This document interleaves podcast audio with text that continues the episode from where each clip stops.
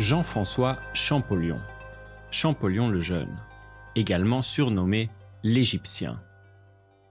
Il n'avait d'Égyptien qu'une passion sans limite pour l'histoire et la civilisation de ce pays millénaire.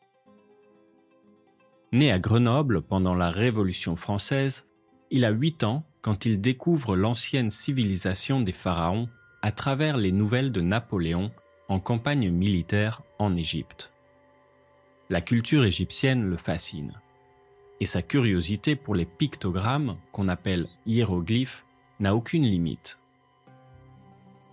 Justement, il se trouve qu'un des soldats de Napoléon a découvert une pierre tout à fait unique dans la ville de Rosette, dans le delta du Nil.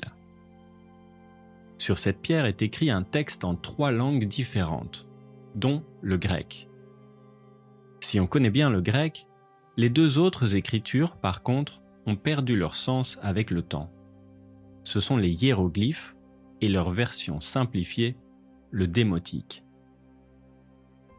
La pierre de Rosette est transportée en Europe où elle fait le tour des savants et des linguistes.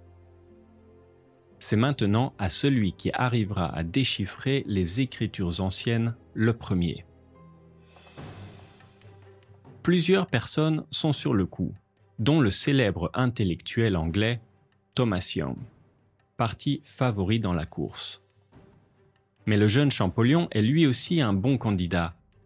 Ses connaissances approfondies de l'Égypte le placent rapidement en pôle position. Grâce aux années de recherches intenses et de comparaison entre les trois textes, il découvre un élément crucial. Les hiéroglyphes sont en fait un mélange d'idéogrammes, des dessins exprimant des idées, et de phonogrammes, exprimant des sons. Cette découverte change tout. Le texte grec, on le sait, parle de Ptolémée, un pharaon d'origine grecque. N'étant pas égyptien, son nom devrait être écrit en phonogramme plutôt qu'en idéogramme. Champollion se met alors à la recherche des signes qui pourraient correspondre au nom du pharaon grec. Une fois déchiffré, il cherche d'autres noms propres et trouve les cartouches de Ramsès et Cléopâtre, dévoilant une nouvelle série de pictogrammes. Avec son nouveau système, il est maintenant prêt à lire plus de matériel. Mais il n'a jamais mis un pied dans le pays des pyramides. En tant que bonapartiste, ses déplacements sont contrôlés après la chute de l'empereur et le retour de la monarchie.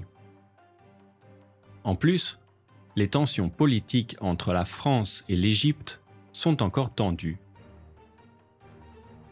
C'est en 1828 qu'il arrive à rejoindre une mission italienne partant pour le Caire. Enfin, il réalise son rêve. Lire des hiéroglyphes sur leur lieu d'origine.